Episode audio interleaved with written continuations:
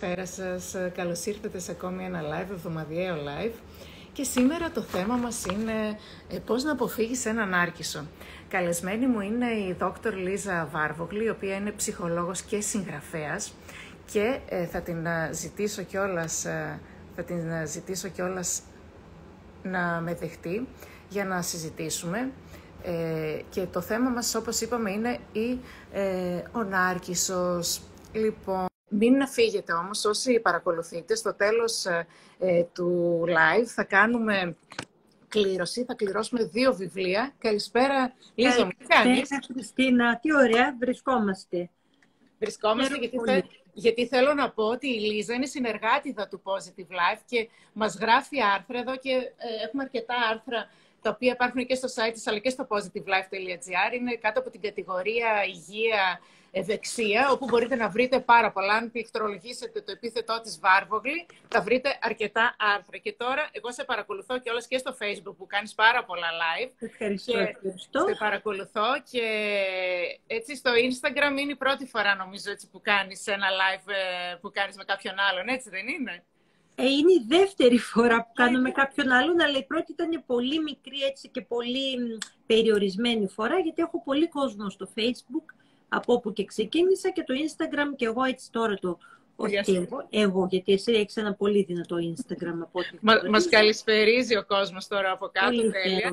Λοιπόν, θέλω να πω τώρα ότι ε, όσοι παρακολουθούν, καλό είναι να μείνετε, γιατί θα κληρώσουμε δύο βιβλία ε, της ε, Λίζας της Βάρβογλου, τα οποία ε, ο τίτλος είναι «Ο Νάρκισσος στη ζωή σου», γιατί το θέμα μας είναι, έχει να κάνει με το πώς να αποφύγεις έναν άρχισο και θα μας εξηγήσει ε, η Λίζα ότι πώς είναι να έχεις έναν άρχισο γονιό, ε, να έχεις έναν άρχισο σύντροφο, έναν άρχισο φίλο, θα το πιάσουμε από όλες τις πλευρές και θα μας εξηγήσει ακριβώς τι είναι, ποια είναι τα χαρακτηριστικά και τι κάνει. Και ε, όποιος θέλει λοιπόν να λάβει μέρος στο διαγωνισμό, καλησπέρα σας, μας μας ε, λένε καλησπέρα. Όποιος θέλει να λάβει μέρος μπορεί να, γράφει το να γράψει το ονοματεπώνυμό του και στο τέλος του live εμείς θα σκρολάρουμε και θα διαλέξουμε δύο ονοματεπώνυμα που θα σας στείλουμε ε, το βιβλίο. Λοιπόν, ε, να ξεκινήσουμε όμως ε, έτσι με μία πρώτη ερώτηση ε, αναφέρεις ε, στο βιβλίο σου, γιατί έχω δει πάρα πολύ τώρα τα βιβλία όλα και από τα άρθρα που, έχει, που γράφεις, γιατί έχεις και άρθρα για τον Άρκισο, έχεις ε, δύο-τρία άρθρα. Αναφέρεις λοιπόν ότι ο Νάρκισσος ασχολείται μόνο με τον εαυτό του. Και θέλω λίγο να μας το εξηγήσεις τι σημαίνει αυτό. Δυστυχώς έτσι είναι και νομίζω ότι όποιος έχει έναν Νάρκισσο στη ζωή του, παρόλο που μπορεί ο ίδιος να μην έχει κάνει, να το πω εντός εισαγωγικών, κάποια διάγνωση, με το που ακούει αυτά τα χαρακτηριστικά, αρχίζει και λέει «Αμάν, το αναγνωρίζω». Βάζει δηλαδή ένα όνομα στο πρόβλημά του και πραγματικά, Χριστίνα μου, πίστεψέ με, έχω πάρα πολύ κόσμο που μου στέλνει μηνύματα και μου λέει «Επιτέλους μου δώσατε ένα όνομα σε αυτό που βιώνω». Άρα είναι πολύ σημαντικό να καταλάβει κανείς τι θα πει νάρκισσος. Όλοι ξέρουμε ή θυμόμαστε ενδεχομένως από τα σχολικά μας χρόνια τον αρχαίο μύθο με τον Άρκησο, εκείνον τον πολύ όμορφο νέο που είχε σκύψει στην λιμνούλα και χάζευε το είδωλό του και το κοιτούσε και είχε, τον είχε συνεμπάρει τόσο πολύ η ομορφιά του που έπεσε στο τέλος μέσα στο νερό, μέσα στη λίμνη και πνίγηκε. Αυτό λοιπόν που υπήρχε στην αρχαιότητα σαν μύθος, στην πραγματικότητα είναι και αυτό που κάνει ο Νάρκισσος. Παρόλο που δεν πνίγεται, απλώς πνίγει την κοινωνική και τη συναισθηματική του ζωή μεταφορικά. Ο Νάρκισσος λοιπόν είναι ο άνθρωπος που θεωρεί ότι το επίκεντρο του κόσμου είναι ο ίδιος του εαυτός. Θεωρεί ότι είναι ο πιο σημαντικός άνθρωπος στην οικογένεια, στην παρέα, στη δουλειά του, στο σύμπαν, στο λεωφορείο, το αεροπλάνο, το εστιατόριο, το μπαρ, το καφέ, το πεζοδρόμιο, όπου πηγαίνει. Νομίζω ότι αυτός είναι και άλλος δεν είναι. Θεωρεί ότι είναι ανώτερος. Θεωρεί ότι είναι ομορφότερος, εξυπνότερος, καλύτερος, αξιότερος. Οτιδήποτε είναι στον υπερθετικό βαθμό. Αυτό λοιπόν αντιβαίνει όμως στο νορμάλ που όλοι όσοι άνθρωποι έχουν αυτοπεποίθηση νιώθουν καλά με τον εαυτό τους, αλλά παρόλα αυτά δεν προσπαθούν διαρκώς να αποδείξουν ότι είναι οι καλύτεροι, ούτε θεωρούν ότι είναι οι καλύτεροι, γιατί δεν υπάρχει και τέτοιο πράγμα. Ο κάθε ένας είναι καλός σε αυτό που κάνει. Είσαι όπως είναι. Δεν είναι κάποια σύγκριση. Δεν υπάρχει λοιπόν ένας μεγάλος κριτής που κάθεται με ένα βιβλίο και, και κρατάει και σημειώνει και βάζει τσεκ, τσεκ, τσεκ, ποιος έχει τα πιο πολλά χαρακτηριστικά. Δυστυχώς όμως η νάρκηση το πάνε κάπως έτσι. Συγκρίνουν τον εαυτό τους θεωρώντας ότι είναι οι καλύτεροι, οι ανώτεροι, οι σπουδαιότεροι. Και άρα οι άλλοι τους χρωστάνε. Ε, να πω και όλα θα το λέω ανατακτά χρονικά διαστήματα, γιατί ε, κάποιος, ε, πολλοί μπαίνουν τώρα ότι ε, μπορείτε να γράφετε το ονοματεπώνυμό σας στα σχόλια. Όποιος ενδιαφέρεται να λάβει μέρος στο διαγωνισμό, θα κληρώσουμε στο τέλος ε, ε, του live δύο βιβλία της Δόκτωρ Λίζας Βάρβογλη, «Ο Νάρχησος στη ζωή σου». Και άμα γράψετε το ονοματεπώνυμό σας, στο τέλος του live θα διαλέξουμε δύο ονοματεπώνυμα, θα τα σκρολάρουμε τυχαία για να ευχαριστούμε και για τα που μας προσφέρετε. Έχουν γράψει μέχρι τώρα γύρω στους 4-5 το ονοματεπώνυμό τους, έτσι μπορείτε να τα γράφετε για να λάβετε μέρος. Λοιπόν, η δεύτερη ερώτηση που θέλω να σου κάνω, Λίζα, είναι ότι γράφεις σε ένα από τα άρθρα σου ότι ποια είναι τα οκτώ πράγματα που δεν κάνει ποτέ ένας νάρκισσος. Μπορεί να μας πεις και τα οκτώ, αλλά να μας πεις κάποια, έτσι, για να ακούσει ναι. ο κόσμος τι δεν κάνει να Ακριβώς. Είναι, δεν κάνει τα βασικά πράγματα. Για παράδειγμα, είμαστε, ξέρω εγώ, σε ένα πάρτι, δεν ξέρω, σε ένα χώρο με κόσμο. Εάν εσύ ή εγώ πατήσουμε κατά λάθος το πόδι του διπλανού μας, το πιο φυσιολογικό και το πιο νορμάλι, τι είναι να κάνουμε, Χριστίνα μου, να γυρίσουμε να ζητήσουμε συγγνώμη. Ακριβώς. Ε, ο Νάρκισσος όχι μόνο δεν θα ζητήσει συγγνώμη, θα ζητήσει και τα ρέστα. Θα πεις στον άλλον, γιατί έβαλες την ποδάρα σου εκεί; Και μου, ξέρω εγώ, χάλασες και όλα από το ωραίο μου παπούτσι. Αυτή είναι η μεγαλομανία και αίσθηση ανωτερότητας. Για να το θέσω έτσι με ένα αληθινό παράδειγμα από τη ζωή.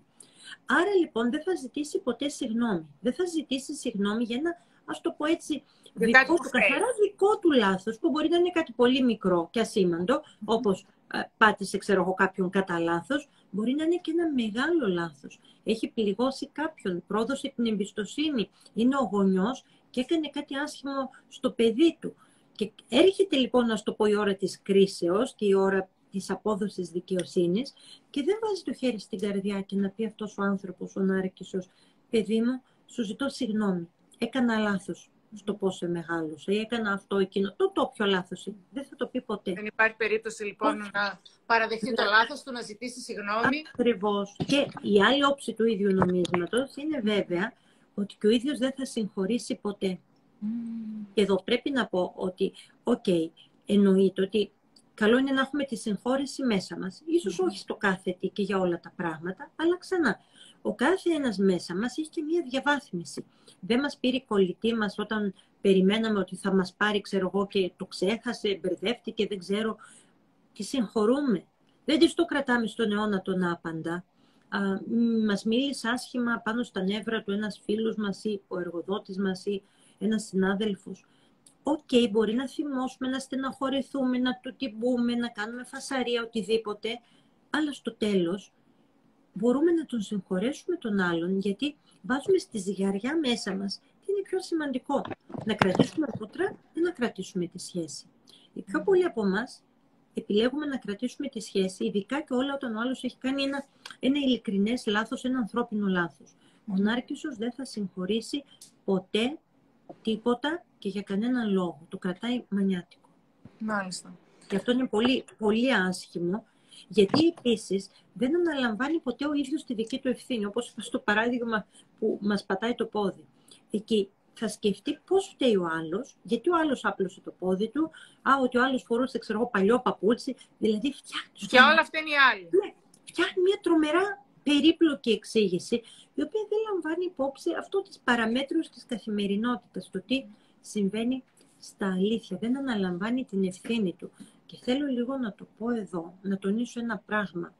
Για τους ανθρώπους, για γυναίκες και άντρες που μεγάλωσαν με ένα γονιό άρκησο. Είναι οι άνθρωποι που ξέρουν στο πετσί τους, στην ψυχούλα τους, πόσο δύσκολο είναι να μεγαλώνεις με αυτόν τον γονιό, ο οποίος τι κάνει τελικά. Δεν ζητάει συγγνώμη και δεν αναλαμβάνει την ευθύνη του να γυρίσει και να πει ναι βρε παιδί μου ξέρεις κάτι, είχαμε πολλές οικονομικές δυσκολίες ή τσακωνόμουν με την μαμά σου ή με τον μπαμπά σου ή είχα χάσει τη δουλειά μου ή κάτι, μια δικαιολογία, μια εξήγηση για να αναλάβει την ευθύνη του. Δεν θα το κάνει ποτέ. Ε, να πω λίγο ξανά, γιατί μπαίνει πάρα πολλοί κόσμος. Ναι. Συνέχεια μπαίνει καινούριος κόσμος. Να πούμε ότι στο, ε, μιλάμε για το πώς να αποφύγεις έναν άρκισο και αναλύουμε τι είναι ο άρκισο, που μπορεί να είναι και φίλος και ε, σύντροφος και γονιός. Και επίσης ε, η δόκτωρ Λίζα Βάρβοκλη, με την οποία συνομιλώ αυτή τη στιγμή, έχει γράψει ε, το βιβλίο Ο Νάρκισο στη ζωής σου και μπορείτε να πάρετε μέρος σε διαγωνισμό. Θα κληρώσουμε δύο από τα βιβλία της ε, και μπορείτε να γράψετε το ονοματεπώνυμό σας ε, στα σχόλια και θα διαλέξουμε στο τέλος δύο τυχαία, δύο ονοματεπώνυμα, όποιος ενδιαφέρεται να του στείλουμε το βιβλίο. Θέλω λίγο να σου πω και να ρωτήσω και κάτι άλλο. Αναφέρεις σε ένα άρθρο σου και λες ότι ε, τους αναγνωρίζει κάποιος σαν συναισθηματικά βαμπύρ. Ναι. Τι, τι είναι αυτό τώρα το φοβερό; Τι είναι αυτό το φοβερό. Ναι, είναι, είναι φοβερό. Αν σκεφτούμε όλοι, ξέρουμε τι είναι τα βαμπύρ, που είναι οι νυχτερίδες ή τα βαμπύρ που λέμε, που είναι αυτά τα όντα, τα μυθικά όντα, που φανταζόμαστε ότι ρουφάνε το αίμα κάποιου άλλου, έτσι, στις ταινίες τρόμου. Μόνο που δεν πρόκειται για ταινία τρόμου, πρόκειται συνήθως για τη δική μας ζωή και το συναισθηματικό βαμπύρ είναι ο άνθρωπος που ρουφάει τη δική μας ενέργεια, ρουφάει την καλή μας διάθεση, ρουφάει τη δύναμή μας. Το συναισθηματικό βαμπύρ, που συνήθως είναι και νάρκισσος, λοιπόν, είναι ο άνθρωπος που τρέφεται από τι; Από το να μας στεναχωρήσει, από το να μας ρίξει συναισθηματικά, από το να μας δει να υποφέρουμε, από το να κάνει ο ίδιος κάποιες ενέργειες ώστε να μας δει, να μας μειώσει, να μας ρίξει στα πατώματα για να πάρει ο ίδιος χαρά. Και δυστυχώς δεν μπορεί να, να αντιληφθεί το πώς νιώθει ο άλλος άνθρωπος απέναντί του. Βρε, δεν πάνε να είναι το παιδί του, να είναι η γυναίκα του ή ο άντρας του ή ο κολλητός φίλος μια ζωή, που δεν έχουν και κολλητούς φίλους, αλλά λέμε. Α, λείπει αυτή η, η ενσυναίσθηση, η ικανότητα να καταλάβει κανείς Πώς νιώθει ο άλλος; Πώς νιώθει ο άλλος, ε; Δεν υπάρχει αυτό το πράγμα. Αλλά ο Νάρκησος δεν ξέρει και ο ίδιος τα δικά του συναισθήματα. Οπότε επειδή είναι σαν να λέμε ότι πλέει σε μια σκοτεινή θάλασσα, χωρίς πηξίδα, χωρίς φάρο, χωρίς τίποτα, γι' αυτό λοιπόν προσπαθεί να, να απορροφήσει από τους άλλους ό,τι καλό και θετικό βρει για να πάρει ο ίδιος δυνάμεις. Μάλιστα. Αυτό λοιπόν είναι το, και όπως το ονομάζουμε, συναισθηματικά βαμπύρ. Ε, να πούμε κιόλας ότι αναφέρεις ε, στα άρθρα σου ότι ο Νάρκισσος ασκεί συναισθηματική βία. Ναι. Έτσι, ε, σε χειρίζεται, ε, δεν δίνει σημασία στις ανάγκες σου. Ε, πες μας λίγο για αυτή την συναισθηματική βία που σου ασκεί ένας Νάρκισσος. Είναι, ναι, είναι δυστυχώς όπως το είπες, συναισθηματική βία. Σχεδόν ποτέ δεν είναι σωματική βία, αλλά είναι καθαρά συναισθηματική ή ψυχολογική βία και πολλές φορές μάλιστα το κάνει με τόσο έντεχνο τρόπο που η από γύρω-γύρω μπορεί να είναι λοιπόν μια παρέα και να είναι ένα ζευγάρι όπου ένας εκ των δύο είναι ο Νάρκησος και η παρέα να μην το αντιληφθεί 100%. Γιατί; Ρίχνει μπιχτές, υπονοούμενα, ηρωνεύεται, α, λέει σαρκαστικά σχόλια, χτυπάει τον άλλον στο αδύνατό του σημείο ή του λέει κάτι που ακούγεται σαν κομπλιμέντο, αλλά δεν είναι κομπλιμέντο, είναι αυτό το τύπο «Α, Λίζα μου, επιτέλους σήμερα βλέπω ότι το μαλάκι σου είναι ωραία χτενισμένο». Ακούγεται σαν κομπλιμέντο. Αν δεν το ξέρεις τον Άρκησο... Οι υπόλοιπες μέρες δηλαδή ήταν χάλια, θέλει να μας πει. Ακριβώς. Ακριβώς. Είναι, λοιπόν, είναι αυτές οι μπιχτές. Είναι αυτά τα χτυπήματα κάτω από τη μέση που άλλος δεν τα αντιλαμβάνεται. Αλλά όταν γίνονται και καμιά φορά έτσι, να μην τα ισοπεδώσω όλα, καμιά φορά όλοι μπορούμε να το πούμε, γιατί κάποια στιγμή δεν έχουμε τι άλλο να πούμε, ή πράγματι ε, μόλις έχω βγει από το κομμωτήριο, οπότε μπορεί να μου πει φίλη μου, αχ τι φανταστικό σήμερα το μαλλί σου, αλλά θα το πει μία φορά τη μέρα που θα έχω βγει από το κομμωτήριο. Δεν θα το πει τη μέρα που, για παράδειγμα, είμαι άλλους τέσσερις μέρες και το μαλλί μου είναι έτσι, γιατί υπάρχουν και αυτές οι μέρες, έτσι. Άρα λοιπόν ο Νάρκισσος ουσιαστικά, επειδή είπαμε είναι συναισθηματικό βαμπύρ, τι πάει και κάνει; Πάει και σκάβει τον άλλον, έτσι, σκάβει τον λάκκο του αλουνού. Και θα δει πότε ο άλλος θα πέσει μέσα στο λάκκο που του σκάβει ο Νάρκισσος. βασικά θέλει να σε κάνει να νιώσεις χάλια. Γιατί έτσι θα πάρει τη δύναμή του. Όταν σε πατήσει, όταν σιγουρευτεί ότι είσαι, ας το πούμε, σε, σε χαμηλότερος σκαλί στην κλίμακα αξιολόγησης που έχει στο δικό του το κεφάλι, τότε θα νιώσει ο ίδιος καλά, γιατί θα νιώσει ανώτερος. Επίσης, ε, ναι. Επίσης αναφέρεις, ε, θέλω λίγο να μας πεις τι είναι η ναρκισιστική διαταραχή. Και αυτό το αναφέρεις στα ναι. άρθρα σου. Ναι. Ουσιαστικά όταν μιλάμε για έναν άρκισο, ως ψυχολόγος και ψυχοθεραπεύτρια, αυτό που έχω στο πίσω μέρος του μυαλού μου είναι μια αληθινή διαταραχή. Δεν είναι δηλαδή μια λέξη έτσι που τη βγάλαμε μια κουβέντα για να περιγράψουμε ανθρώπους. Υπάρχει μια διαταραχή η οποία λέγεται ναρκισιστική διαταραχή της προσωπικότητας, είναι καταχωρημένη στο στατιστικό και διαγνωστικό εγχειρίδιο της Αμερικανικής Ψυχιατρικής Εταιρείας, το οποίο κάνει ακριβώς αυτό. Δίνει τα κριτήρια βάσει των οποίων κάνουμε διάγνωση μιας διαταραχής. Αναγνωρίζεται λοιπόν ο ναρκισισμός, όπως λέγεται, ως διαταραχή της προσωπικότητας. Γιατί από ένα σημείο και μετά φτάνει πλέον να μην είναι κάτι το νορμάλ. Δεν είναι δηλαδή ομαλό να ασχολείται κανείς τόσο πολύ με τον εαυτό του, να θέλει τα φώτα της δημοσιότητας, τα φώτα, την, την προσοχή όλων στραμμένη επάνω του, σε σημείο που να είναι ανάλγητο, σε σημείο που να μην νοιάζεται για το πώς νιώθουν οι άλλοι, για το αν υποφέρουν, για το αν έχουν προβλήματα. Τον νοιάζει μόνο η δική του υβολή και η δική του καλοπέραση. Και δεν διστάζει να πατήσει αυτό που λέμε επιπτωμάτων για να πετύχει αυτό που θέλει. Και γι' αυτό πολλές φορές όταν σκεφτόμαστε έναν άνθρωπο και λέμε έναν νάρκισο, πολλές φορές στερεοτυπικά μας έρχεται στο μυαλό μας α, ένας πολιτικός ενδεχομένως ή μία πολιτικός, άντρας ή γυναίκα, δεν έχει σημασία, ή μπορεί να μας έρθει στο μυαλό κάποιος στάρ, έτσι, κάποιος rock star, κάποιος στάρ του κινηματογράφου, δηλαδή άτομα που επιζητούν την προβολή, που θέλουν τα φώτα της δημοσιότητας και που τα χρησιμοποιούν όσο πιο πολύ μπορούν για να πετύχουν το στόχο τους. Επίσης θέλω λίγο να μας πεις, πάλι σε άρθρο σου, αναφέρεις ότι ο Νάρκησος έχει τέσσερα πρόσωπα. Ποια είναι ναι. αυτά τα τέσσερα πρόσωπα λοιπόν Γι' αυτό το κουβεντιάζω λίγο και στο βιβλίο μου, γιατί το βιβλίο αυτό ε, για τον Άρκησο. Ναι, να πούμε και όλες με την ευκαιρία γιατί μπαίνουν συνέχεια καινούργοι, ότι ε, άμα όποιος θέλει να μπει στην κλήρωση, ε, δίνουμε δύο, ε, δώρο δύο βιβλία ε, που έχει γράψει η κυρία Βάρβογλη ε, το, με θέμα, ε, το, ο τίτλος του βιβλίου είναι «Ο Νάρκησος στη ζωή σου». Όποιος θέλει λοιπόν να λάβει μέρος στο διαγωνισμό μπορεί να γράψει το ονοματεπώνυμό του στα σχόλια και στο τέλος θα σκρολάρουμε και θα διαλέξουμε δύο ονόματα. Τη στιγμή που ανέφερες και όλα Ελίζα για το βιβλίο σου. Για πες μας ναι. λοιπόν για τα τέσσερα πρόσωπα ενός Νάρκησου. Ποια είναι αυτά τα τέσσερα πρόσωπα; Μπορούμε να, να διαχωρίσουμε λοιπόν αυτό που είπα καταρχήν που το λέμε ο μεγαλεπίβολος ας το πούμε νάρκησος που είναι αυτός που ακτινοβόλει μπαίνει μέσα σε ένα δωμάτιο και είναι σαν να φωνάζει κοιτάξτε με, δοξάστε με, δέστε με, εδώ είμαι.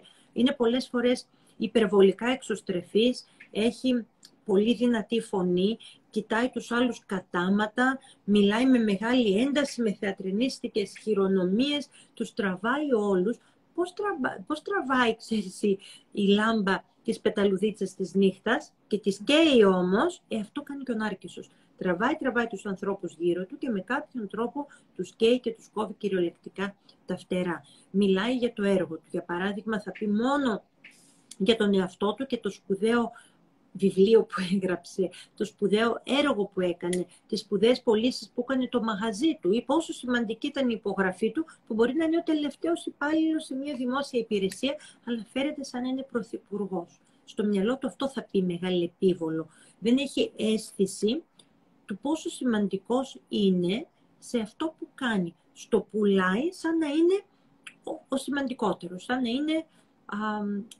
το ανώτατο «ον» που υπάρχει σε αυτό τον πλανήτη.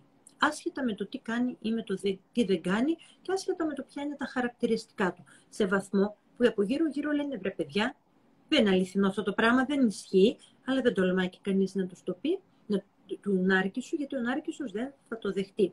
Άρα έχουμε λοιπόν αυτόν τον μεγαλεπίβολο, τον αλαζόνα, το πούμε, τον πολύ α, φωτεινό νάρκησο, που όμως είναι μια παγίδα.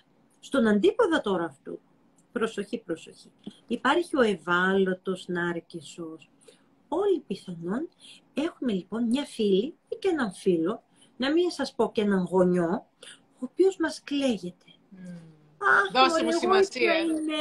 Πού πονάει το κεφαλάκι μου, πού τσάκισε η μεσούλα μου και τα χεράκια μου για να σου φτιάξω κουλουράκια και ξέρω εγώ ψωμί ζυμωτό και αυτό και εκείνο και τα άλλο λες εσύ, μα, βρε μαμά, δεν στο ζήτησα εγώ, η βρεθία, η γιαγιά ή οτιδήποτε. Δεν στο ζήτησα εγώ, εσύ μου το έκανες. από το ένα αυτή μπαίνει, από το άλλο αυτή βγαίνει και συνεχίζει.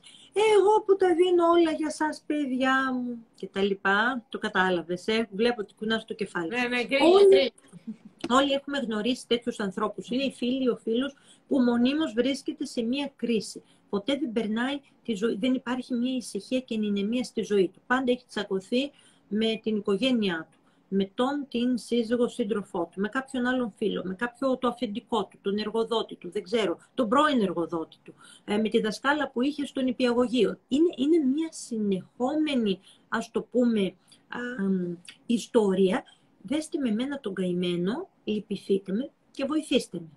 Και αυτός ο Νάρκησος λοιπόν βάζει τον εαυτό του πάντα στο κέντρο, να είναι στο κέντρο της προσοχής. Της αρνητικής προσοχής αυτή τη φορά, αλλά έλα λοιπόν που αυτός ο Νάρκησος δημιουργεί πάντοτε σχέσεις συνεξάρτησης.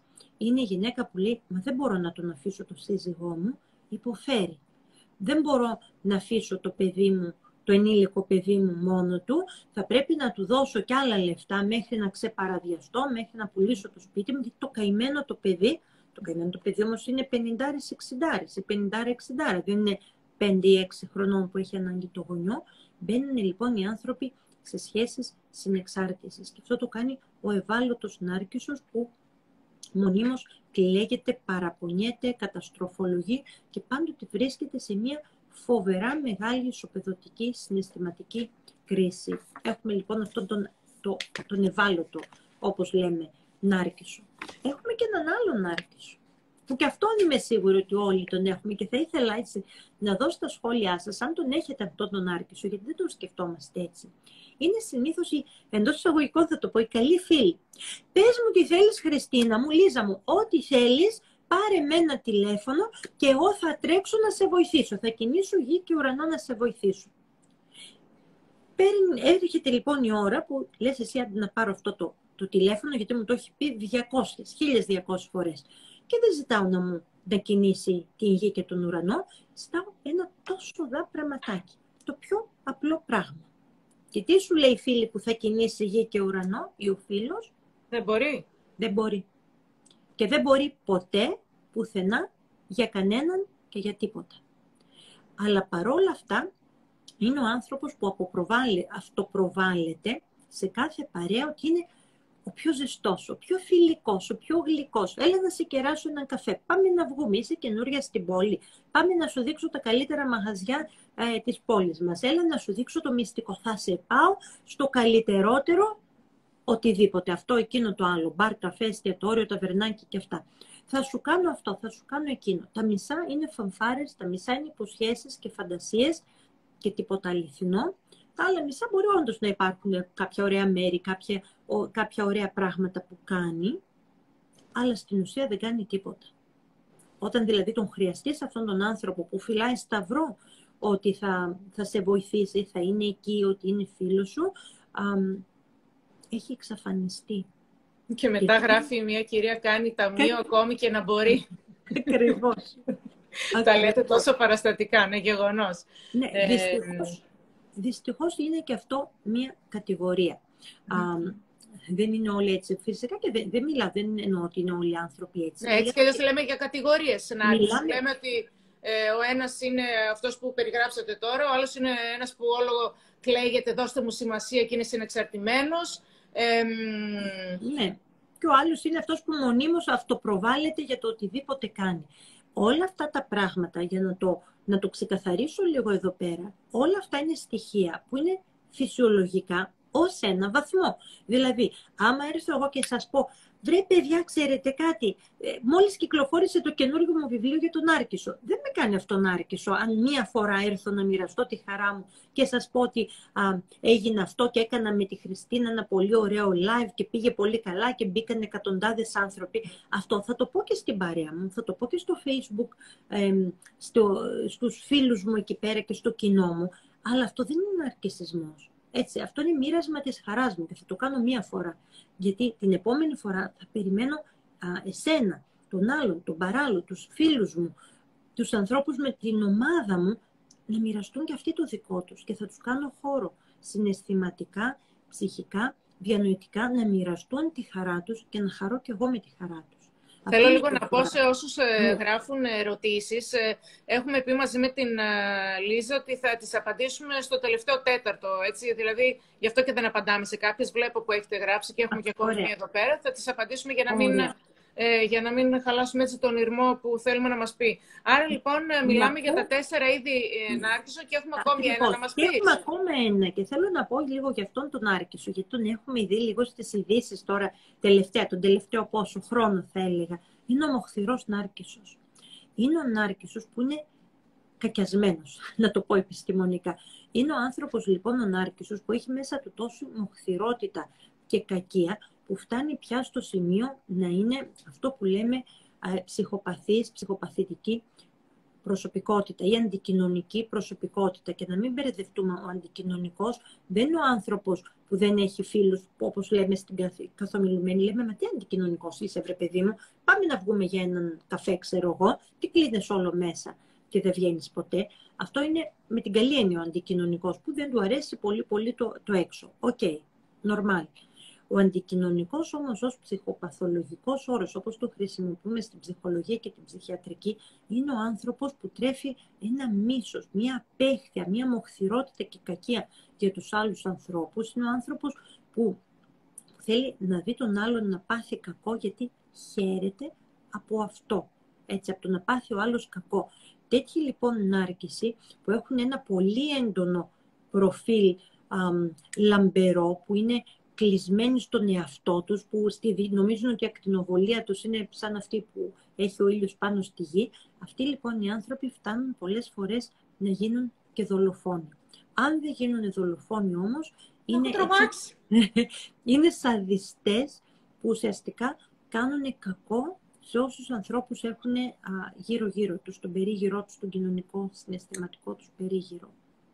Ωραία, να πούμε λίγο πάλι γιατί μπαίνουν συνέχεια νέα ναι. άτομα ότι ε, μπορείτε να γράψετε το ονοματεπώνυμό σας. Όποιος θέλει, θα κληρώσουμε δύο βιβλία της ε, Λίζας Βάρβογλη ε, με τίτλο Ο Νάρκησος στη ζωή μου. Και όποιος θέλει να λάβει μέρος στο διαγωνισμό μπορεί να γράψει το ονοματεπώνυμό του και στο τέλος θα σκρολάρουμε και θα ε, ε, διαλέξουμε κάποια τυχαία δύο ονοματεπώνυμα. Ε, θέλω να μας πεις, ε, Λίζα, ποια είναι τα χαρακτηριστικά ε, που ο Νάρκησος αναζητάει στον σύντροφό του; Λοιπόν, αυτό εδώ πέρα είναι μια πολύ ωραία ερώτηση, γιατί οι πιο πολλοί άνθρωποι μπερδεύονται.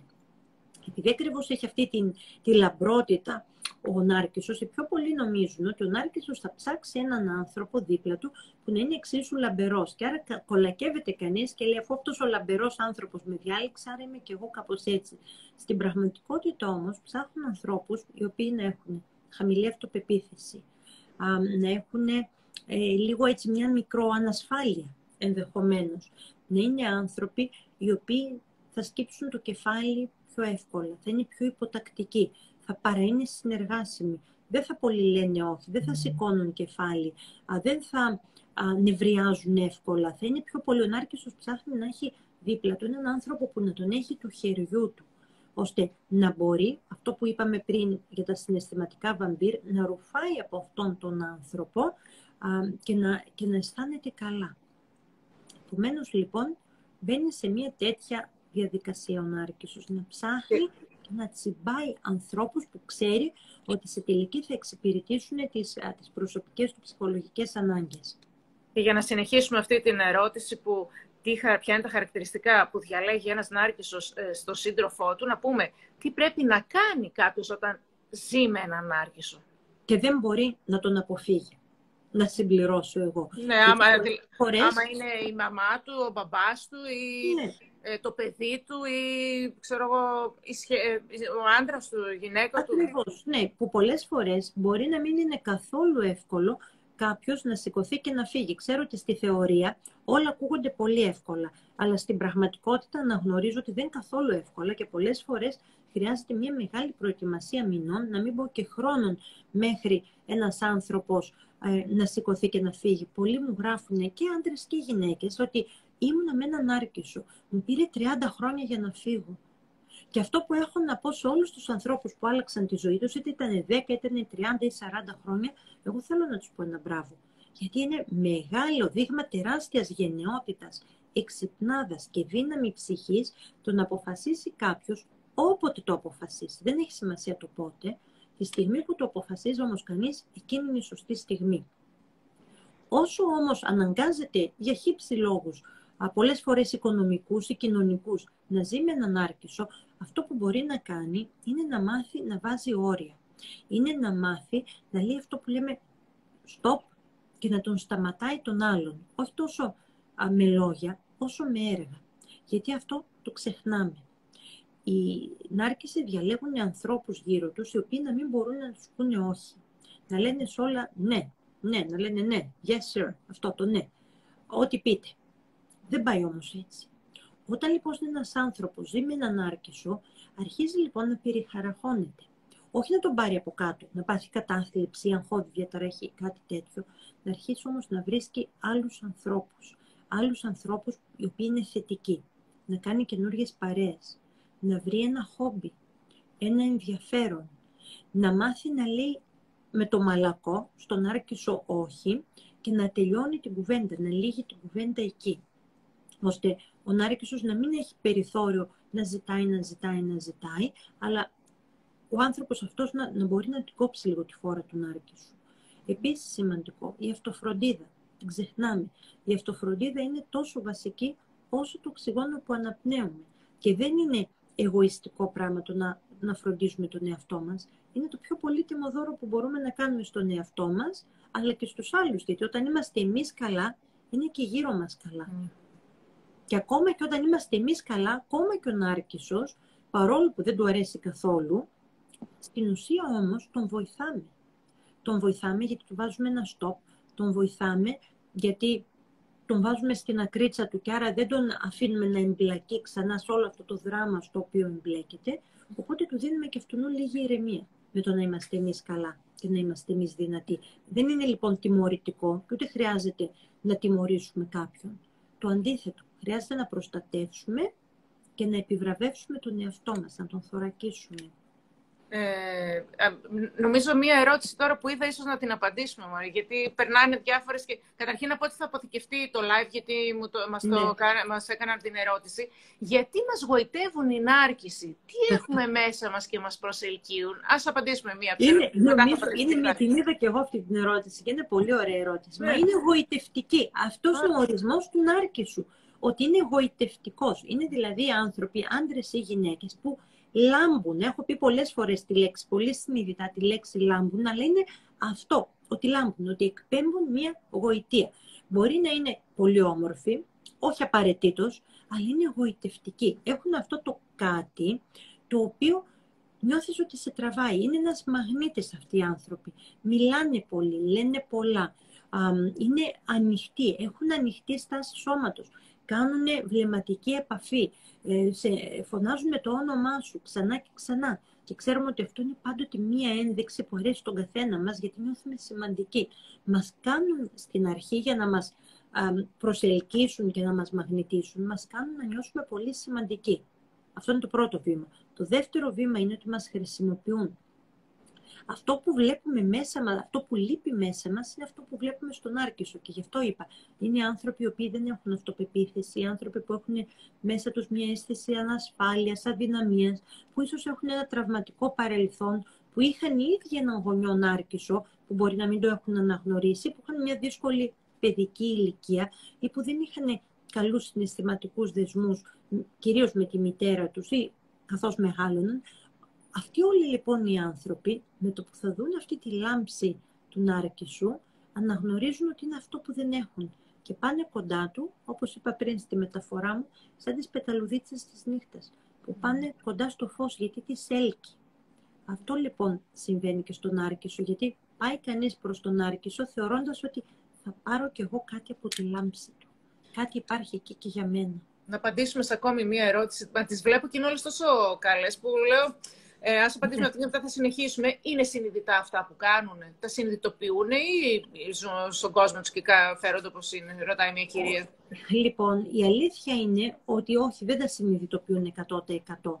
Δηλαδή, ακόμα και αν κάποιος πάει και τους πει και πολύ συγκεκριμένο, ότι ξέρεις κάτι, μου είπες αυτό, μου έκανες εκείνο και μου έκανες το άλλο, να ρίξω θα πει και ποιος εγώ. Όχι δα το ονειρεύτηκες. Αυτό είναι και το gaslighting που λέμε και δεν έχουμε και ακριβή μετάφραση στα ελληνικά. Λένε ότι θα πάει να σε βγάλει και τρελό από πάνω Όχι για άλλο λόγο. Γιατί μέσα στο δικό του το μυαλό δεν έχει κάνει τίποτα λάθος. Μέσα στο δικό του το μυαλό το έχει κάνει όλα σωστά και το φταίξιμο είναι πάντα δικό σου. Έτσι είπαμε, σαν το παράδειγμα που είπα στην αρχή. Ε, σου πατάει αυτό στο πόδι και λέει, μα γιατί το έβαλες εσύ το πόδι σου εκεί πέρα; Εσύ φταίς που είχες το πόδι σου. Εγώ δεν φταίω. Εσύ το έβαλες στο δρόμο μου. Μια κυρία που γράφει νομίζουν ότι είναι σωστή, θα απαντήσω ναι, γιατί το έχει πει ήδη η Λίζα αυτό. Ότι πιστεύουν ότι αυτοί είναι οι σωστοί και δεν ζητούν ποτέ συγγνώμη και ότι δεν κάνουν ποτέ λάθη. Και δεν έχουν διάθεση για συζήτηση. Και νομίζω αυτό είναι το χειρότερο. Γιατί, OK, okay, μπορεί όλοι να βρεθούμε κάποια στιγμή, όχι κάθε φορά, αλλά κάποια στιγμή όλοι θα βρεθούμε ανθρώπινα στη θέση να πούμε Μα όχι, εγώ νομίζω ότι εγώ έχω δίκιο και εσύ έχεις άδικο. Όταν όμως μου πεις, έλα να κάτσουμε να το συζητήσουμε, αν δεν είμαι ενάρκησο, θα πω ναι, έλα να κάτσουμε να το συζητήσουμε, να το κουβεντιάσουμε, να βρούμε μια άκρη. Και θα βρούμε μια άκρη. Αν είμαι ενάρκησο, ούτε συζήτηση θα γίνει, ούτε άκρη θα βρούμε και θα τσακωθούμε. Άντε, ακόμη μία ερώτηση, γιατί τελικά να μας πήρε μπαλ. Λοιπόν, πώς αποκτάς την αυτοπεποίθηση και την εμπιστοσύνη στον εαυτό σου για να ξανατολμήσεις να κάνεις άλλη σχέση; Γιατί έχεις ε, ναι. καταρακωθεί από έναν άρχισο. Ακριβώς. Εκεί λοιπόν επάνω, ξέρετε, θα πρέπει να περάσουμε. Αυτό είναι μια άλλη πολύ μεγάλη συζήτηση. Μια διαδικασία πένθους. Mm. Και δεν το λέω ελαφρά την καρδιά, το λέω και το εννοώ. Πολλές φορές τι παθαίνουμε, είμαστε σε μια σχέση, τελειώνει η σχέση και μετά αρχίζουμε και λέμε στον εαυτό μας, θρυνούμε όχι την αληθινή σχέση που είχαμε, το όνειρο, τη φαντασία που είχαμε για τη σχέση αυτή, τον άνθρωπο που θα θέλαμε να είχαμε δίπλα μας, που φανταζόμασταν ότι είχαμε δίπλα μας και που τελικά δεν ήταν. Θα πρέπει λοιπόν στο μυαλό μας να τα ξεχωρίσουμε αυτά τα δύο πράγματα, γιατί είναι ένα τεράστιο κουβάρι αυτό και να πούμε αυτή ήταν η πραγματικότητα. Είχε αυτά τα 5, 10, 15 στραβά, αυτά τα τρία καλά, οι δύο, οι τρία, οι πέντε καλά, τα 15 στραβά και εγώ μέσα μου έλπιζα και ήθελα εκείνα τα άλλα πέντε καλά. Όταν τα βάλουμε στα κουτάκια τους και τα δούμε τα πράγματα στις αληθινές τους διαστάσεις, το πώς ήταν στα αλήθεια και όχι πώς θα θέλαμε ή ελπίζαμε ή λέγαμε ναι μωρέ, λίγο ακόμα αν κρατούσε, λίγο λίγο ακόμα θα τον έπεισα, θα τον έκανα να με αγαπήσει. Ποτέ δεν μπορούμε να κάνουμε, να κάνουμε κάποιον να μας αγαπήσει. Αν δεν δει την αξία μας και σηκωθεί να φύγει, όσο δύσκολο και να είναι, πρέπει να πούμε μέσα μας ένα ευχαριστώ δόξα του Θεού που έφυγε. Γιατί απλώς θα ταλαιπωρηθούμε μετά. Φροντίζουμε λοιπόν, για να απαντήσω στη φίλη που είμαι σίγουρο ότι δεν είναι η μόνη που κάνει αυτή την ερώτηση, φροντίζουμε τον εαυτό μας. Όταν επενδύσουμε στην, στην ψυχική μας φροντίδα, στη φροντίδα του μέσα μας, όταν παλέψουμε λίγο με τους δαίμονές μας, όταν σταδιακά βρούμε αυτοπεποίθηση, όταν πατήσουμε λίγο καλύτερα στα πόδια μας, βρίσκοντας καινούριε παρέες, κάνοντας ωραία πράγματα, βάζοντας μικρούς στόχους στην καθημερινότητά μας. Και όταν λέω μικρούς στόχους, εννοώ μικρούς στόχους, όπως το σηκώνομαι το πρωί και φτιάχνω το κρεβάτι μου και ξεπλένω το ποτήρι μου, γιατί στην απλότητα βρίσκεται και θετικότητα και ηρεμία. Βάζω μια θετική, έναν θετικό στόχο για την ημέρα και λέω σήμερα θέλω να χαμογελάω πολύ ή αξίζω να χαμογελάω και να νιώθω όμορφα παρά τα όσα δύσκολα μου έχουν τύχει. Όταν μπούμε σε μια τέτοια διαδικασία και τα κάνουμε αυτά τα πράγματα λίγο, λίγο, λίγο, λίγο, αυτό που συμβαίνει είναι, αρχίζει ο εγκέφαλός μας και αλλάζει σταδιακά. Γιατί υπάρχει αρχή της νευροπλαστικότητας που σημαίνει ότι αυτό που δίνουμε, αυτό που ταΐζουμε τον εγκέφαλό μας, αυτό που, που εξασκούμε μέσα μας, αυτό εγγράφεται και είναι μια καινούργια πληροφορία. Και καινούργια πληροφορία είναι καινούργιο συνέστημα, καινούργια ζωή, καινούργιο ξεκίνημα. Και αυτό θέλουμε να πετύχουμε. Λοιπόν, ε, φυσικά λέει και με κάποια κυρία γράφει βοηθάει πολύ ένα ειδικό. Φαντάζομαι ότι σίγουρα χρειάζεται όταν ε, κάποιος βρεθεί σε αδιέξοδο και αρχίζει και καταλαβαίνει ότι δεν πάει καλά. Σίγουρα είναι καλό να πάει σε έναν ειδικό, έτσι δεν είναι; Βεβαίως, βεβαίως, ναι. Ε, να κάνω εγώ μια ερώτηση τώρα που θέλω ε, σε σχέση πάλι με τα άρθρα που έχω διαβάσει και σε σχέση με τον ανάρκησο που έχεις γράψει. Ποιες είναι οι συμπεριφορές ενός γονιού νάρκησου. Γιατί ναι. λέμε γενικά τώρα για ανάρκησο. Ας πάμε λίγο στον ναι. γονέα. Έχω πάρα πολλούς πελάτες και πελάτησες που έρχονται για κάποιον άλλο λόγο συνήθως, αλλά εκεί που παίρνουμε το ιστορικό, ξαφνικά συνειδητοποιούν και αυτοί και εγώ ότι έχουν έναν γονιό νάρκησο και δεν το ήξεραν. Ναι. Αλλά μου περιγράφουν πάντοτε σχεδόν τις ίδιες, χαρτί και καλαμάρι είναι οι ίδιες ή παρόμοιες τέλος πάντων συμπεριφορές. Είναι ο γονιός που χρησιμοποιεί καταρχήν το παιδί του για να πάρει ο ίδιος δόξα και προβολή. Είναι ο γονιός που επιμένει να κάνει το παιδί του μπαλέτο, ενώ το παιδί μισεί το μπαλέτο και θέλει να κάνει μπάσκετ, αλλά το βάζει να κάνει μπαλέτο γιατί ο γονιός έχει ένα αποθυμένο. Είναι ο γονιός που χρησιμοποιεί τους βαθμούς του παιδιού του για να αισθανθεί ο ίδιος να προβάλλει τον εαυτό του και τι καλός γονιός είναι. Είναι ο γονιός που θέλει να έχει τον έλεγχο στο οτιδήποτε κάνει το παιδί του, στο πώς θα διαβάσει, τι θα φάει, με ποιον θα μιλήσει, με ποιον θα παίξει, τι θα σπουδάσει, τα πάντα. Όλα περιστρέφονται και πάντα γύρω από τον άρκισο γονιό. Το παιδί είναι πάντοτε σε δεύτερη μοίρα. Ο νάρκησος γονιός είναι τελειομανής. Θυμώνει πάρα πολύ και θυμώνει με, με εκρηκτικό τρόπο όταν το παιδί δεν λέει συνέχεια ναι ή δεν κάνει αυτά που ζητάει ο γονιός ή όταν δεν συμμορφώνεται, ας το πούμε, στη φαντασίωση που έχει ο γονιός. Γιατί πολλές φορές είναι ένα πράγμα να πούμε στο παιδί μας, παιδάκι μου, μην πιάσεις αυτό το βάζο και το σπάσεις ή μη φας, ξέρω εγώ, δεν ξέρω, δεύτερο γλυκό. Είναι ένα πράγμα που συνήθως διέπεται και από μια λογική, έτσι.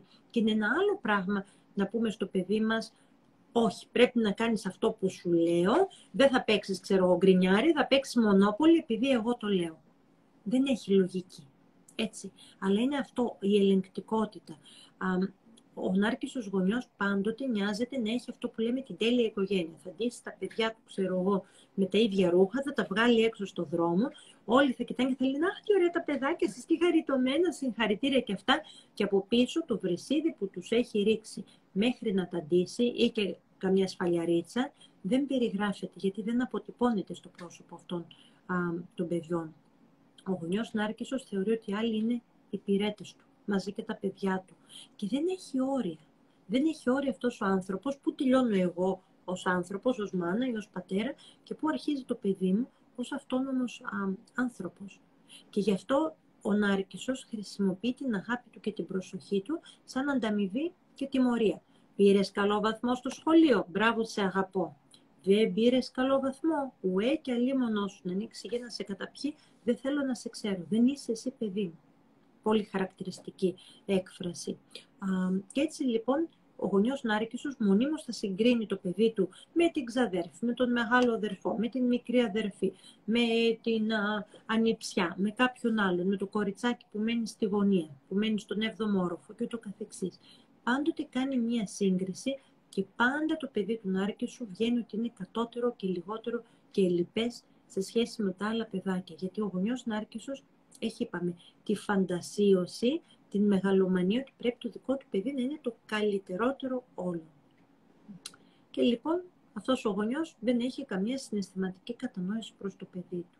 Και άρα δεν του επιτρέπει πολλές φορές να ενηλικιωθεί και το τραυματίζει ψυχικά αυτό έχει ένα δίκιο, νομίζω. Μια κυρία έχει γράψει, αυτό έχει ένα δίκιο, έτσι. Λέει, είναι διπρόσωπος. Έξω είναι καλός άνθρωπος και μέσα στο σπίτι γίνεται χαμός.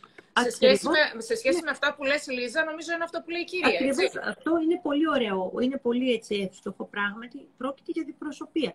Γιατί έξω βάζει αυτό το καλό το καλό πρόσωπο, το θετικό πρόσωπο, αλλά πίσω όταν δει κανείς μέσα στο σπίτι, οι πληγές είναι τεράστιες που ανοίγει στα παιδιά ο γονιός νάρκισσος. Είτε είναι μαμά, είτε είναι μπαμπάς. Δεν θέλω να το, α, να το επικεντρώσω ότι μόνο οι μαμάδες φταίνε. Είναι και οι μαμάδες και οι μπαμπάδες, έτσι.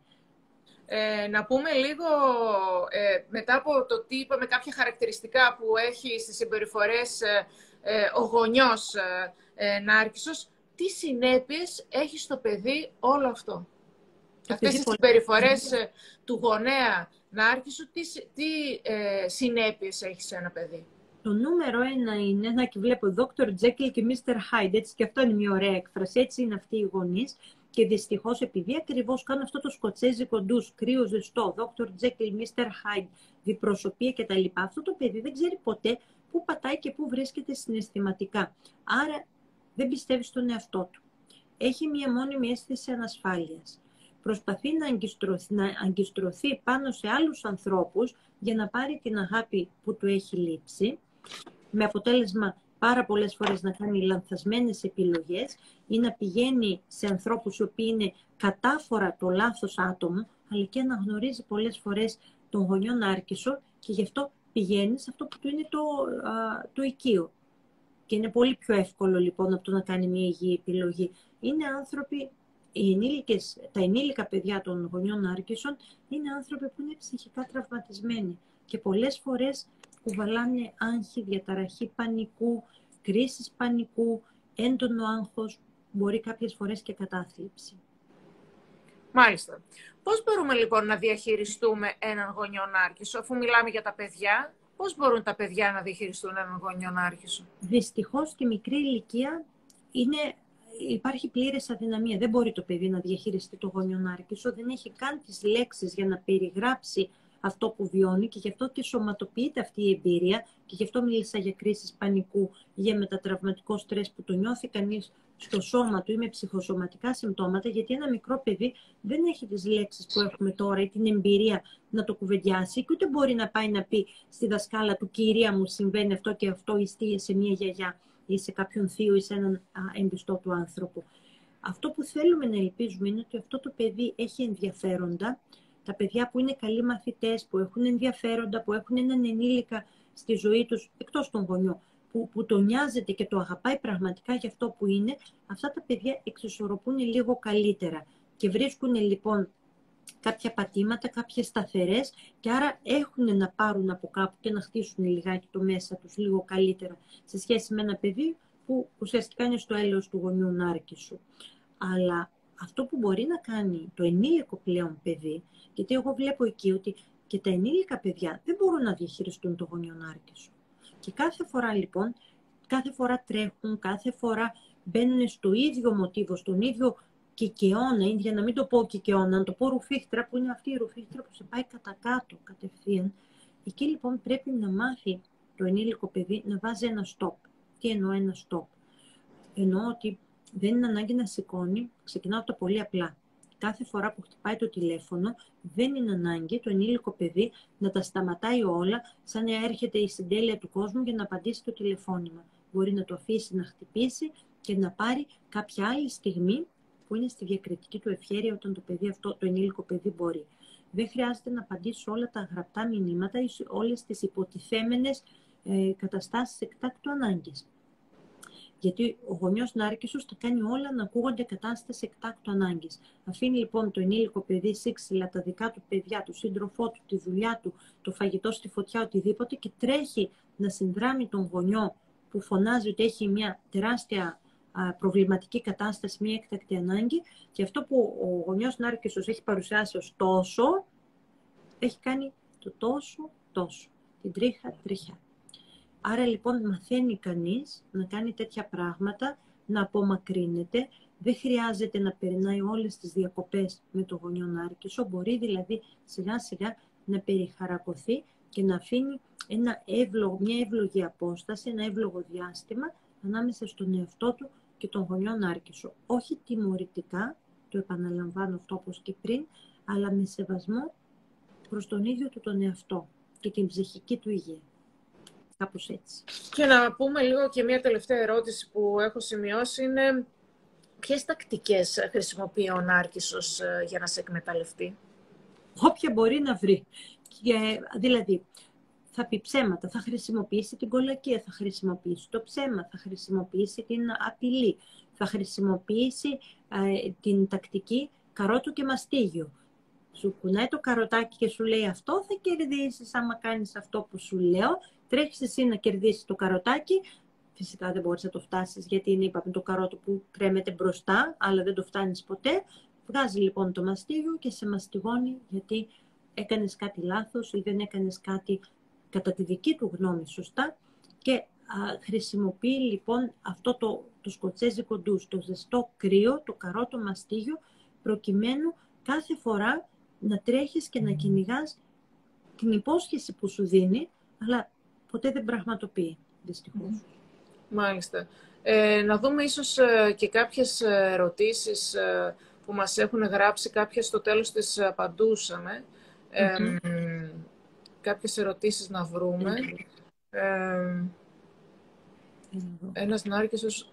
Αυτό νομίζω το απαντήσαμε, ότι ένας νάρκησος μπορεί να καταστρέψει την αυτοπεποίθησή μας με τη συνεχόμενη ναι. υποτίμησή του, που πολλές φορές υποβόσκει. Αυτό το απαντήσαμε, νομίζω όχι. Ε, το δεν, το απαντήσαμε, εντελώς, δεν το απαντήσαμε ως ερώτηση, αλλά αυτό Α, είναι το έχουμε πει, ότι... από την όλη συζήτηση, ότι δυστυχώς, ναι, ο Νάρκιζος σε καταστρέφει γιατί θέλει να μην έχεις αυτοπεποίθηση. Άρα θα κάνει ό,τι μπορεί για να υπονομεύσει την αυτοπεποίθησή σου, να σε κάνει να νιώσεις ότι δεν στέκεσαι καλά στα πόδια σου και ότι τον χρειάζεσαι. Διότι είσαι ότι αυτός είναι ο ανώτερος, άρα εσύ είσαι κατώτερό του και με αυτόν τον τρόπο λοιπόν είναι σαν να σου κρατάει πάντα τα λουριά και να σε κρατάει πάντα πίσω. Και δυστυχώς είναι μια τακτική που την εφαρμόζει με, με κάθε τρόπο όπου και, και όταν μπορεί. Και βλέπω τόσο αλήθεια όλα αυτά που λέτε και λυπάμαι που υπάρχει τόσος κόσμος που, που υποφέρει και βλέπω πολλές καρδούλες και βλέπω ε, πόσοι άνθρωποι συμφωνούν που σημαίνει ότι το έχετε νιώσει πολύ στο πετσί σας αυτό το πράγμα γιατί είναι κάτι αληθινό. Και, και θέλω έτσι να πω αυτό α, από καρδιάς, ότι ποτέ δεν φταίει το άτομο που έχει μπλέξει με έναν άρκησο, που έχει γονιόν άρκησο ή που έμπλεξε με έναν άρκησο. Και θα πρέπει αυτό να το ξεκαθαρίσουμε, γιατί οι ενοχές είναι ο χειρότερος σύμβουλος. Όταν κανείς λέει, εμένα αυτό μου άξιζε, πω πω, ραγίζει την καρδιά μου. Όταν μου λένε άνθρωποι μου άξιζε αυτό, όχι, σε κανέναν δεν αξίζει. Η κακή συμπεριφορά, η κακή μεταχείριση, η ψυχική, η συναισθηματική βία. Μα σε κανέναν άνθρωπο. Και ό,τι και να έχει κάνει κανείς, σίγουρα δεν του αξίζει αυτό που του δίνει ο Νάρκησος. Λοιπόν, ε, ας κάνουμε λίγο και να δούμε λίγο να δω έτσι τυχαία κάποιο ονοματεπώνυμο για, λοιπόν, που έχει γράψει κάποιος. λοιπόν, ε, Έλενα Πολέντα είναι ένα, το οποίο ε, μπορείτε να μου στείλετε το τηλέφωνό σας ε, σε inbox, σε μήνυμα και ε, να σας φέρω σε επαφή με την κυρία Βάρβογλ για να σας στείλει το βιβλίο. Έτσι, κληρώνουμε, όπως είπαμε, το βιβλίο και η μία κυρία έτσι που βρήκα είναι την Έλενα την Πολέντα. Να δούμε λίγο και κάποιες άλλες που γράψανε. Λοιπόν, να, να βρούμε έτσι λίγο κάποια ονόματα. Λοιπόν, δεν βλέπω ονόματα τώρα. ναι, ναι. Λοιπόν, Τα γράφανε ή στην... Ορίστε. Ε, Νατάσα Βρετού. Βρήκα ένα δεύτερο όνομα. Ε, μπορείτε λοιπόν να στείλετε, ε, αν μας ακούτε ακόμη, να στείλετε το όνομά σας ε, σε, έτσι, σε μήνυμα και θα στείλουμε το τηλέφωνο της ε, κυρίας Βάρβογλη και θα σας στείλει το βιβλίο της που έχει να κάνει με τον Νάρκισο. Λοιπόν, ε, θα ήθελα λίγο το βιβλίο έτσι το οποίο είπαμε ότι λέγεται «Ο Νάρκισος στη ζωή μου». Θα ηθελα λίγο να μας πεις κάποια πράγματα, έτσι να ανακεφαλαιώσουμε και να κλείσουμε αυτή μας τη συζήτηση, Λίζα μου. Δηλαδή, πες μας έτσι σε δύο-τρία λεπτά για να ανακεφαλαιώσουμε όλα αυτά έτσι, ναι. που είπαμε και τη γνώμη σου και κάποια πράγματα. Για να ανακεφαλαιώσουμε λοιπόν, μιλάμε σήμερα για τον Άρκισο που είναι ένας τοξικός άνθρωπος που δεν φταίμε εμείς για το ότι ο άλλος είναι τοξικός, που δεν μπορούμε εμείς να τον αλλάξουμε όσο και να θέλουμε, όσο αγάπη, προσοχή και αν του δώσουμε, όσο και να κάνουμε αυτά που μας ζητάει, δεν θα αλλάξει, γιατί αυτό είναι μια διαταραχή της προσωπικότητας, είναι κάτι βαθύτερο από το επιφανειακό, ας το πούμε, που βλέπουμε εμείς διαγυμνού οφθαλμού, είναι κάτι που είναι βαθιά μέσα του. Άρα, αν θέλει να αλλάξει, αυτός θα πρέπει να συνειδητοποιήσει ότι έχει κάποιο πρόβλημα και θα χρειαστεί να το αλλάξει. Και δυστυχώς ξέρουμε από επιστημονικές έρευνες ότι η νάρκηση πολύ σπάνια εμφανίζονται στον ψυχολόγο ή τον ψυχίατρο με έτοιμα «Γεια σας, είμαι νάρκησος και θέλω να αλλάξω». Μπορεί να έρθουν για κάποιο άγχος, για κάποια κατάθλιψη, για κάποια προβλήματα, ξέρω εγώ, στη δουλειά τους, αλλά ποτέ για αυτό που είναι το αληθινό τους πρόβλημα, που είναι αυτή η διαταραχή που έχουν στην προσωπικότητα. Οι νάρκηση λοιπόν θα κάνουν τα πάντα για να είναι μεγαλεπίβολοι, για να τραβάνε την προσοχή, για να έχουν όλο το ενδιαφέρον, για να απομιζούν, να παίρνουν, να ρουφάνε, να ρουφάνε από τους άλλους, μέχρι που να στραγγίσουν τους ανθρώπους που έχουν δίπλα τους και τότε δεν διστάζουν να τους πετάξουν και να τους αντικαταστήσουν με κάποιον άλλον. Πέρα και πίσω από αυτή έτσι, την πολύ λαμπερή τους προσωπικότητα και την κοινωνικότητα κρύβονται πολύ σκοτεινά στοιχεία ανθρώπων που έχουν πίσω από τον αρκισισμό τους λοιπόν ανασφάλεια, υπέρμετρο εγωισμό, αλαζονία, περηφάνεια, αλλά και έλλειψη αυτοπεποίθησης, έλλειψης βασικής σιγουριάς για τον εαυτό τους, ανικανότητα να αγαπήσουν, ανικανότητα να καταλάβουν τον άλλον και να εκτιμήσουν τα συναισθήματά του και την ποιότητά του σαν άνθρωπο, γιατί όλα τα βλέπουν από τη δική τους σκοπιά.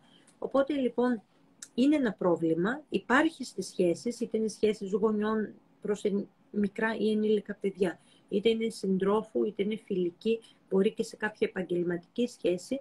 Την άρκηση λοιπόν ρίχνουν τα δίχτυα τους, έτσι και το κάνουμε πολύ έντεχνο τρόπο, είναι σαν να ρίχνουν ένα δίχτυ και να ψαρεύουν τα θύματά τους, τους ανθρώπους που θα εκμεταλλευτούν για να νιώσουν οι ίδιοι καλά. Και αν θέλουμε λοιπόν να βγούμε από τα δίχτυα της τοξικότητας του Νάρκησου, θα πρέπει να κάνουμε προσωπική δουλειά, είτε με κάποιον ψυχολόγο, είτε σε κάποια ομάδα, είτε ατομικά, είτε διαβάζοντας το έχω και εδώ πέρα ένα βιβλίο σαν το δικό μου, είτε άρθρα που έχω γράψει εγώ, που έχουν γράψει συνάδελφοι, παρακολουθώντας τέτοιες συζητήσεις, δουλεύοντας λοιπόν τον εαυτό μας με σταδιακό τρόπο, έτσι μπορούμε να το λύσουμε και να θυμάστε ότι χρειάζεται υπομονή και επιμονή, γιατί τίποτα δεν λύνεται με τη μία. Τίποτα δεν γίνεται ε, σαν ένα θαύμα, σαν ένα μαγικό ραβδί. Πολλές φορές με παιδάκια τον δουλεύω έτσι, έχουμε ένα μαγικό ραβδάκι, αλλά ε, δεν εκπληρώνει τις ευχές μας. Την ευχή μας και την επιθυμία μας για αλλαγή